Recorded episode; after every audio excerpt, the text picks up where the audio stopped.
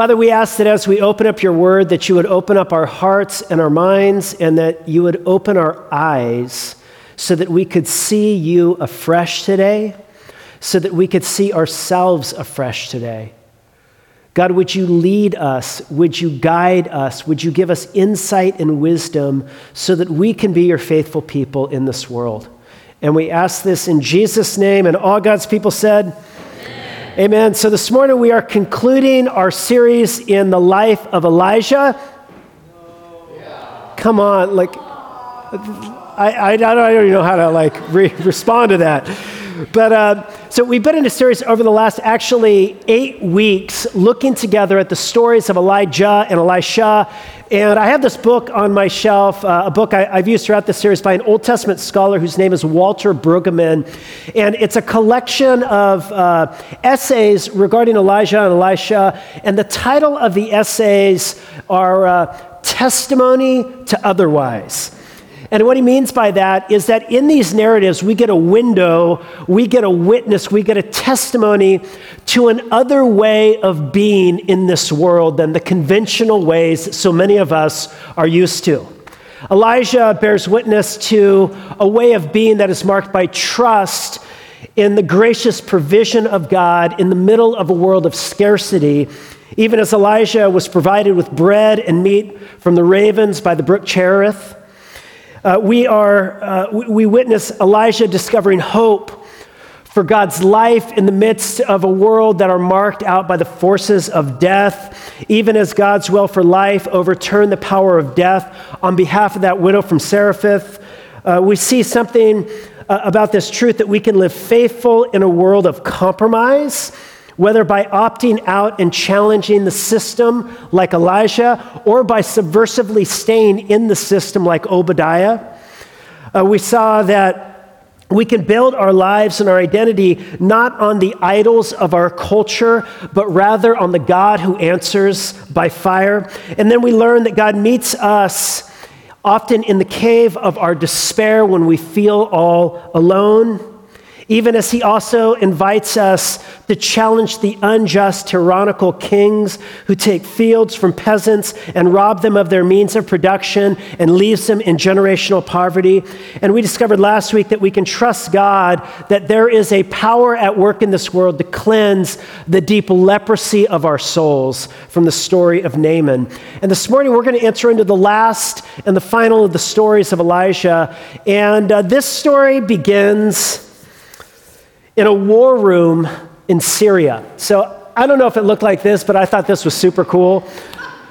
But uh, the story opens, and the Syrian king has called together his national security council, and they are plotting secretive raids into the land of Israel so that they can take more territory and expand their borders. But there's a problem.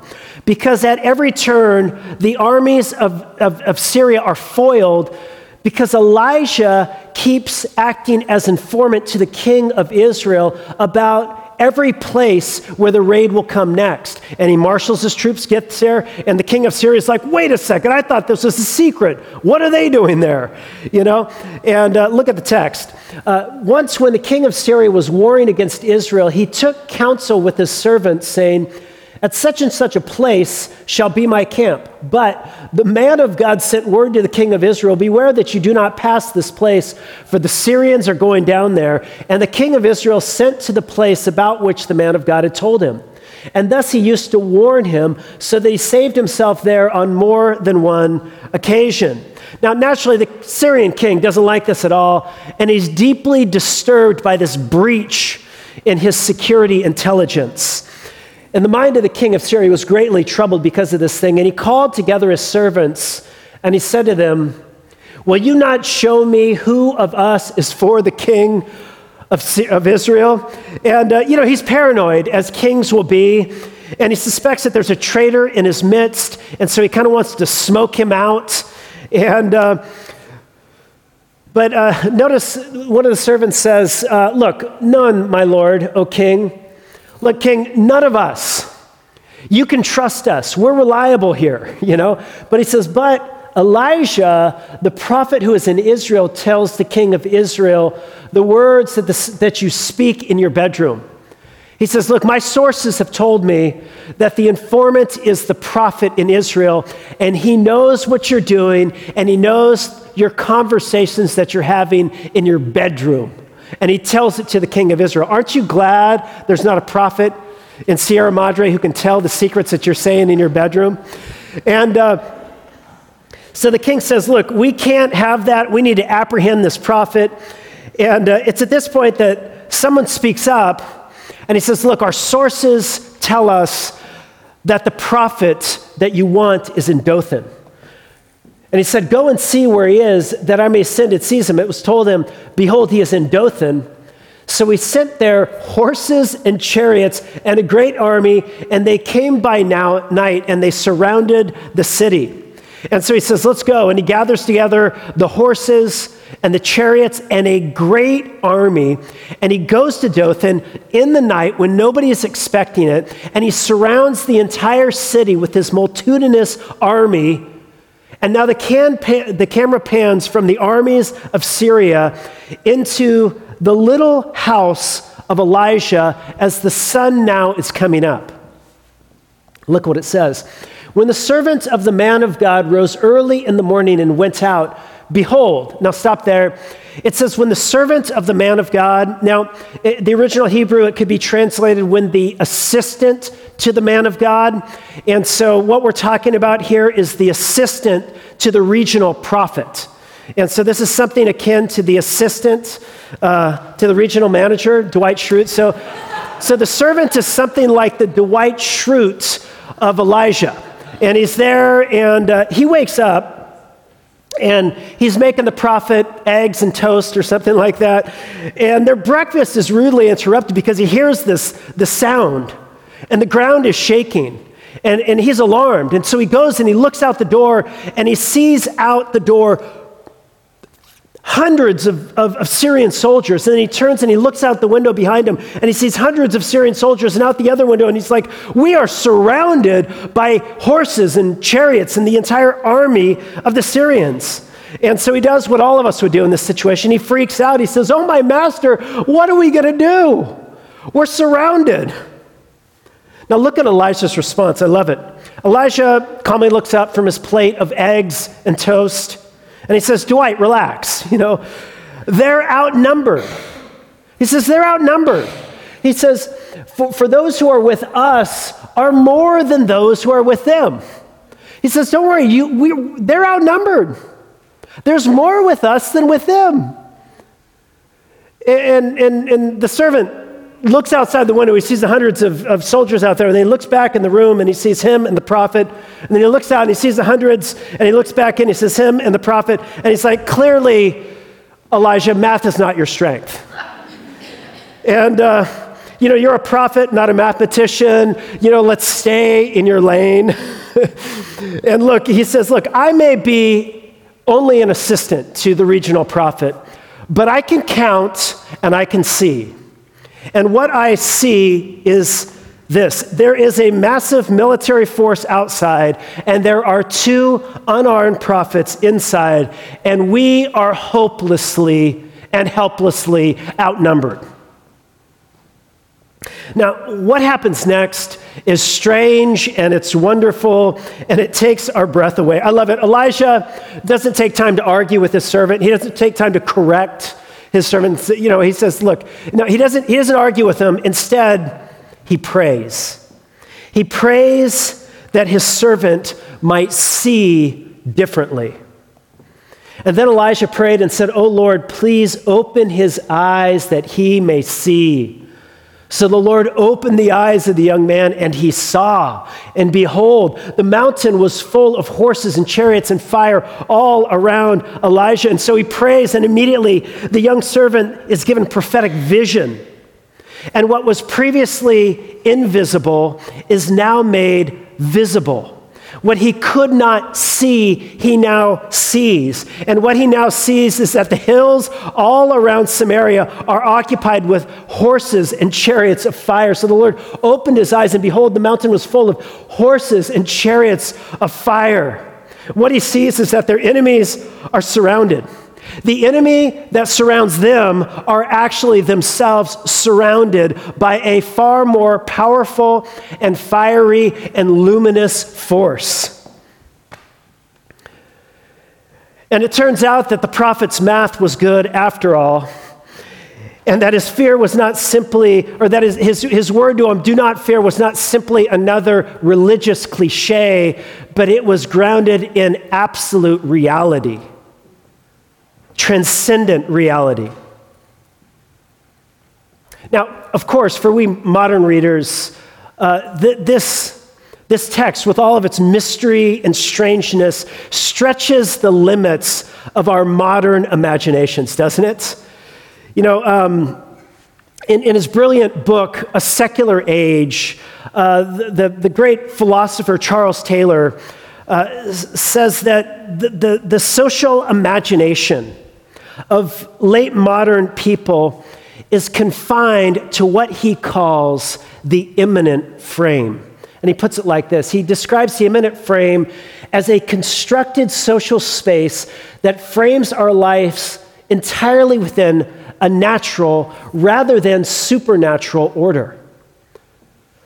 The immanent frame is, is the frame that many of us modern people live in, where we just think about the natural, the material. He says it is the circumscribed space of modern social imaginary that precludes transcendence. Now, you're like, that was kind of a dense statement. It is a, he is a philosopher, after all. But uh, let me give you a picture. The immanent frame, the immanent frame is simply this it's a way of constructing reality that says all that exists is matter and nothing more. The only thing that is real that you can trust is the reality that can be taken in by your five senses. I was talking to a physicist after our first service today who uh, teaches over at Caltech. Uh, so this is, this is no uh, juvenile. This is a physics professor at Caltech. And uh, he said, You know, I, I, was asking him kind of about reality, and I said, how, how much of reality can we apprehend with our five senses? And he said, Only just a small sliver. And he said, If you can imagine yourself walking on a tightrope, he says, That little rope is the reality that your five senses is taking in. But there is so much more that you don't see. But in the immanent frame, the only thing that we give weight to, the only thing that we think matters is matter. It's the stuff we can see, we can apprehend, we can put under a microscope.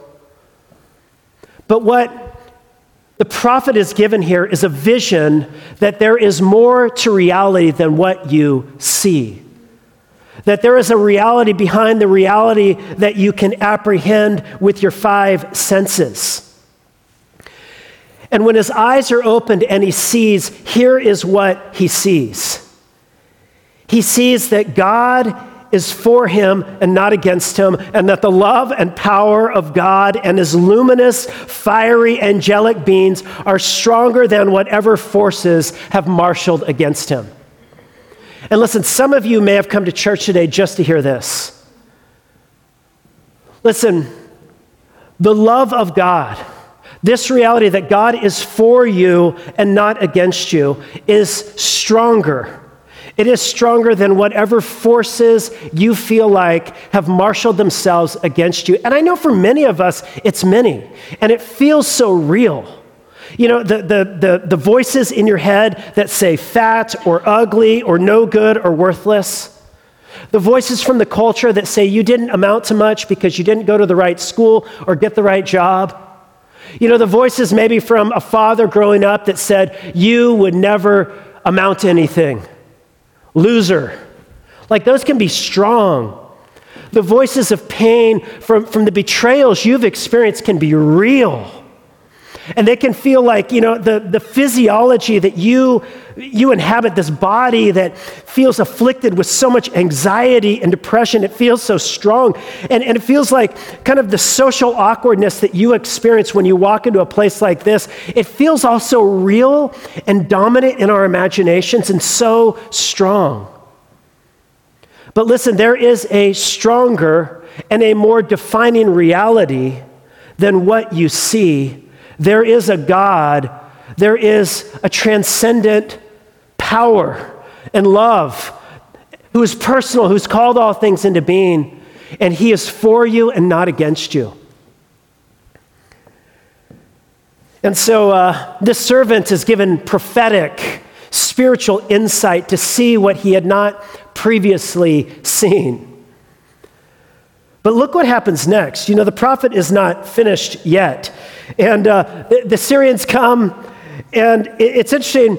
I, I, thought, you know, maybe uh, at this point, you know, the, the, the horses and the chariots would attack, but they don't. Instead, the, the prophet prays again to God, and where before he had prayed that a servant might be given sight, now he prays that the threatening army might be struck with blindness, and that's what happens. And when the Syrians came down against him, Elisha prayed to the Lord and said, Lord, please strike this people with blindness. And so he struck them with blindness in accordance with the prayer of Elisha.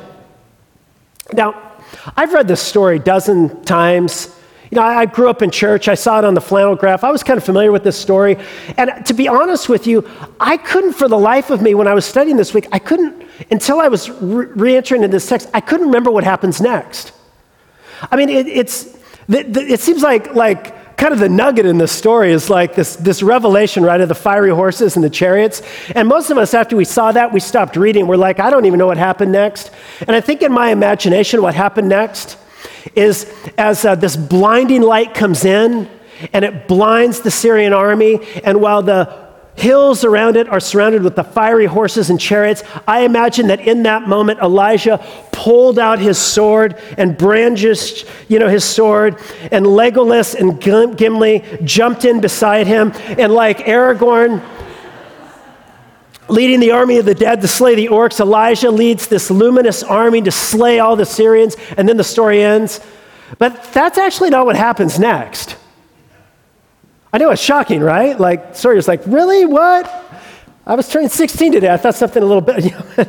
but actually, instead, uh, the, the weapons surrounding the armies are not employed at all. Instead, Elisha walks out the front door to the now blinded Syrian army and he engages in a conversation. He says, You know, I understand you're looking for someone.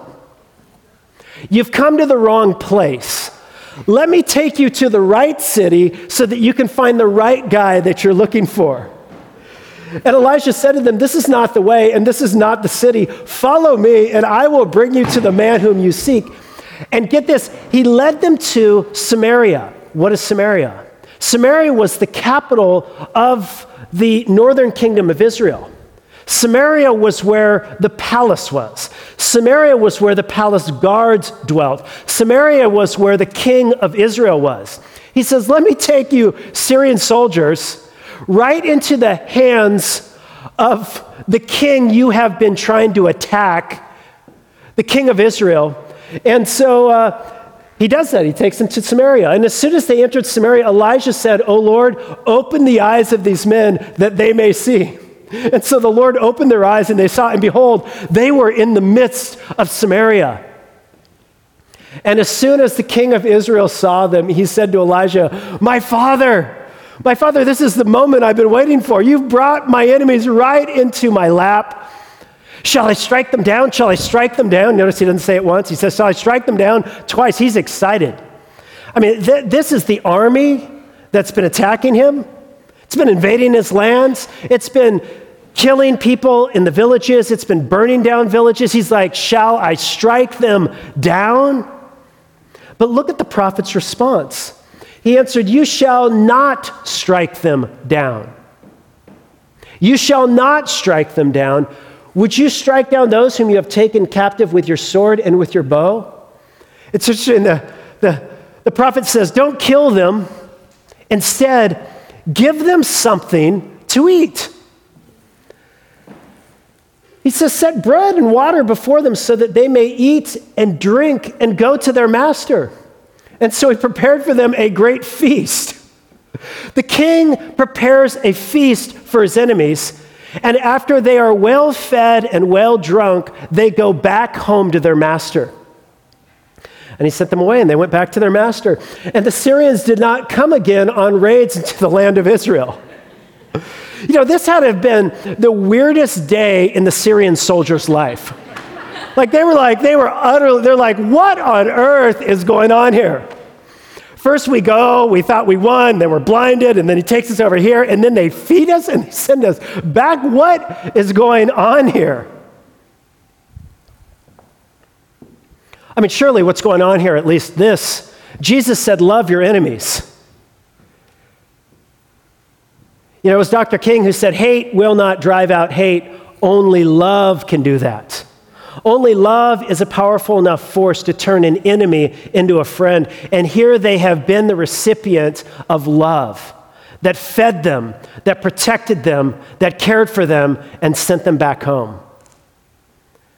And the story ends. What I want to do now, as we kind of conclude our Elijah series, is I want to stand back and I just want to make, uh, I, I want to draw out, I want to draw to your attention two movements that happen within this story. And I want to draw these movements out because maybe these are two movements that some of you need to take in your own life. Number one, the first movement that we see in this story is a movement from hostility to peace. You know, they say when you read a story, uh, oftentimes what you want to do is pay attention to the setting at the beginning and then the new setting at the end. And usually there's some movement in a story where where you begin is not where you end. And the drama in the middle is how you get from the beginning to the end. And what is the original setting and the new setting? Well, originally, the story begins with Syria attacking Israel. They're at war. And how does it end? Well, Syria uh, goes back home and they no longer attack. They are now at peace with Israel. It begins in hostility, it ends in peace. And what's the drama in the middle? It is the mediatorial work of Elisha that calls enemies together and has them sit down and become friends when they share a meal. Here, I think Elisha is at his best being a foreshadowing. I mean, I'll, I'll, be the first to say there's a lot of characters in the Bible that demonstrate a whole lot more violence than it seems Jesus is comfortable with, but not here and not now. Here, Elisha is acting as a forerunner, a foreshadowing of the true and better Elisha, whom Paul will say, He himself is our peace, who has made the two one and has broken down the dividing wall of hostility. Jesus, in his cross shaped love, brings peace. Jesus, who sets a table and invites enemies together at his table. And what is Jesus always doing throughout his life? He's always eating dinners with people. And he's always bringing people to his table that you wouldn't imagine would sit at the same table. I mean, he's got, he's got progressives and conservatives. They're sitting at the same table. He's got fundamentalists and liberals, you know, right at the same table. And he's got, he's got people that shouldn't be together, and there they are. And at table, he is making enemies friends. Listen, let me, let me just say this. You know, there, there is hostility that exists in a lot of our lives. Maybe in all of our lives, there is some hostility. Some of you, you, you have a modicum of hostility toward people on the other side of the political aisle. And my, my goodness, are we beginning another presidential election cycle again already? And what kind of toxicity and volatility and anger and hostility is going to break out just once again in our nation that is already. So what kind of divisions and hostility is going to break out in our churches already again? I mean, there's all kinds of hostility. And of course, there's hostility that exists in your home, between siblings, in the dorm between roommates, in bed between marriage partners. Hostility, most of us are no stranger to hostility. And listen, you know what this story teaches us? If you want hostility to continue, if you want to keep the hostility alive, follow the advice of the king of Israel. Shall I strike them down? Shall I strike them down? You want to keep hostility going, then keep striking them down. Strike them down with your words. Strike them down with insults and name calling and disdain. Strike them down with ridicule. Strike them down behind their back. Strike them down to their face. Strike down the progressives. Strike down the Trump voters. Strike down the, them with tweets. And when you don't feel like it is within your rhetorical ability to strike them down effectively enough, turn to your favorite talk show host on news, cable TV, or in the editorial page of the New York Times and let someone else strike them down on your behalf behalf and feel good about yourself because of how terrible they are and how smart you and your side is. If you want hostility to continue, keep striking them down. Keep striking down your spouse, keep striking down your siblings, keep striking down your roommates, keep striking people, just keep striking them down. But if you want to move from hostility to peace, then don't strike them down Instead, do what Elisha told the king to do and invite them in. Invite them in with empathy, with understanding, with humility. Invite them into your life, to your story. Listen to them and their story. And you know what you discover about people? People are people. And most people out there are hurt and broken. And they have insecurities and fears, and they usually have some sort of story, oftentimes involving trauma and all kinds of experiences you don't know anything about, but you knew so much about them and about why they were so stupid and wrong, and you didn't take time to listen. But when you sit down at a table and you share a meal with somebody and you say, Tell me your story, I want to listen, all of a sudden you find that enemies can become friends around a table of hospitality and invitation and listening. Isn't this what Jesus did? I mean, Jesus, I mean, the disciples, I don't know if you ever paid attention to this, who the disciples were. Jesus invited to his team a zealot. You know what a zealot is? A zealot was the closest thing to an Islamic fundamentalist in the first century, literally willing to resort to armed conflict in order to advance the kingdom of God. And he had that guy come alongside and join together at the same table with a tax collector. And what were they? Whereas the zealots were taking up arms against Rome, the tax collectors were in bed making a profit from Rome. And they were brought in the same team. Do you think they immediately resolved all of their conflict? You better believe they did not. But at the table of Jesus, they got to know each other better. They got to know that they were part of that sinful sea of humanity whom the Son of Man had come to seek and save. And we may be different in a lot of ways, but we are the same in this. We are more broken than we ever imagined, but we are more loved in Christ than we ever dared hope. And when that reality breaks in, it starts to form new community, new family. At the table of the Lord, God brings together Get this, he brings together evangelicals and mainline Protestants and Catholics and Eastern Orthodox. They all come together to share in that same broken body and shed blood of our Lord. Christ takes the many and brings them together as one at his table. He himself is our peace who has broken down the middle wall of hostility between us. So, number one in this story, we see a move from hostility to peace that is brought about by the mediatorial work of Elisha by a go between, by a mediator who brings these two groups together, which of course foreshadows the true and better mediator between the two groups of hostility, namely Jesus. There's a second movement in this text, though.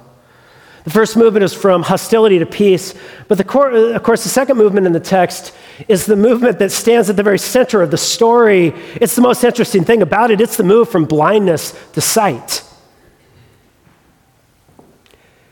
You know, the, the servant, the assistant to the regional prophet, can only see his enemies. It's all he can see.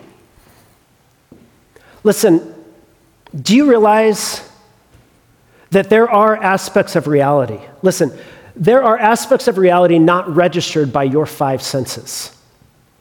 And let me just press this further. Your five senses, what you see, what you hear, how you hear, what you smell, what you touch, what you taste, your five senses are limited and they are affected. How you take in the world is, is affected by your unique, particular journey you've had and your story and your dysfunctional family or your healthy family. None of us has a healthy family. No, I do. I'm, I'm, creating one at least. No, my kids will need therapy. They need it now. Um, right, Lucy, I mean, come on. She's like, yeah. Please, Dad. Listen, the way you take in reality, it's limited. And we think we know so much. We think we see so much. We think we hear so much. We think we can smell so much and taste so much. But we are finite, limited humans after all. Thomas à Kempis, little monk back in the 13th century, wrote a book called The Imitation of Christ. I read that book 25 years ago, and I remember this one line. There was one little passage in there where he says, Thinkest thou knowest much? Knowest also this that there is much which thou dost not know. and listen, there are some things you are blind to. And sometimes we don't even see what we don't see. And so, if you're going to take this journey, if you're going to experience a move from blindness to sight, maybe the prerequisite is a little bit of humility. A recognition there is some stuff I don't know that I think I know. There's some stuff I don't see, but I think I see. And out of that posture of humility, maybe to fall on your knees like Elijah and say, Lord, open my eyes. And I wonder if you, if I might have the courage to just go to God and say, God, help me to see what I don't see. Or put it like this some of you, you you've got areas in your own life that maybe are a little bit of a mess. You're caught in a rut in a habit you're getting in your own way, and we see it. We see the, the loop in your head, the way you're processing life, and it's obvious to everyone around you that the, the, the, stuff that's leading you to feel so negative all the time about yourself and the world and, and whatnot, like we see it. And, and maybe the next step after you've prayed and said, God, help me to see, maybe you could go to somebody else. Maybe just expand it behind someone else, maybe go to three or four different people who love you more than anyone else and ask them this simple question is are there some things that I need to see that I'm not seeing? You know, I think it's his problem or it's her problem and I'm not the issue. Open yourself up. Is there something I need to see that I don't see? It's the church's problem. Is there something that I need to see that I don't see? The first place you need to go if you're going to move from blindness to sight is a humble posture of openness. God, help me to see things I'm not seeing. But here's something else that's also true. With the eyes you do have to see, sometimes you're blinded because you are focused on the wrong things. In fact, we could put it like you're fixated on the wrong things. Uh, we could put it like this. Um, you know, sometimes we're fixated on all of the wrong things. You know, there, there's a, a, character in uh, the, the Paul Bunyan or John Bunyan's uh, book, Pilgrim's Progress. You know Pilgrim's Progress?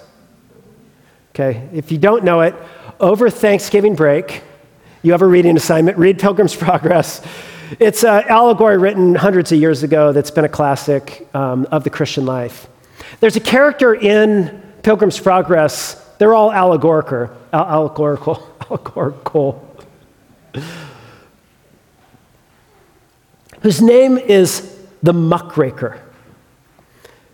The muckraker, there's a scene where the muckraker who's down, and the muckraker's job, of course, is to rake the muck. And so they're always looking down and they're looking down at the muck. The muck is the junk, it's the smelly stuff, it's the crap, you know, like they're raking the muck. And there's a scene where the raker, the muckraker is just looking down, fixated only on the muck. And meanwhile, standing in front of him is a celestial being with a crown for him. But he cannot see it because his eyes are fixed on the wrong thing. And listen, maybe for some of us, the reason why our lives, we, we, we feel stuck, we feel in a rut, maybe part of it is that you are fixated on the wrong thing.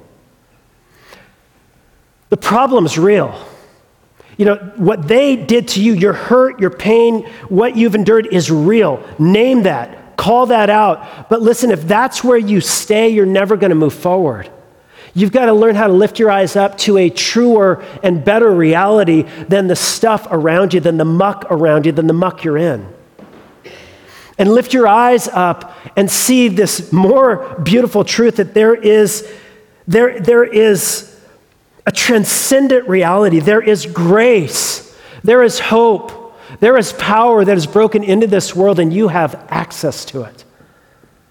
Now, perhaps Perhaps you might think, well, like, okay, if Elijah could be here today and could pray over me, and I could just open my eyes and I could see some fiery horses and chariots. I mean, wouldn't that be cool? Like, here you are, you're surrounded by your boss once again comes into your office. The teacher is breathing down your neck again. Uh, your siblings are, you know, insulting you again. The, the voices in your head of negativity are coming at you again. If you could just lift up your eyes and you could see fiery horses and fiery chariots breaking in, wouldn't that feel so much better?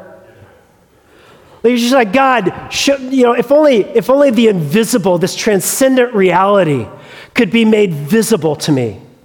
If only what I cannot see, namely your power and your love, could, could break in and become flesh and blood and real in front of me.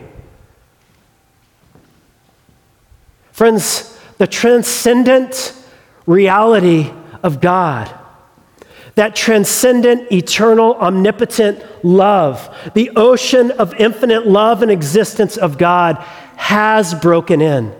The invisible has become visible for you and me, and it's way, way better and more powerful than fiery horses and chariots. The invisible God has made himself visible in the person of Jesus. The Word became flesh and dwelt among us, and we beheld his glory. No one has seen God at any time but the only God who is at the Father's side. He has fully disclosed him to us. You say, What do I do? You know, like, can I be sure that, that, that, you know, that the enemies around me, all of this darkness that I'm feeling that I'm in, like, is there something stronger than that? Yes. Look at the crucified Son of God. Look at God's love incarnate among you, giving himself fully and un- unreservedly on your behalf. And then you'll stand back and you'll say, What shall we say to these things? If God be for us, who can be against us? If God did not spare his only son, how shall he not freely give us all things through him? For I am convinced that neither life, nor death, nor angels, nor principalities, nor things present, nor things to come, nor anything else in all of creation will be able to separate us from the love of God which is in Christ Jesus our Lord. May the Spirit of God break into this place. May He open our eyes afresh to see the beauty of all of that transcendent, infinite love. And may that be the reality on which we ultimately pivot our whole life off of. Let's pray together.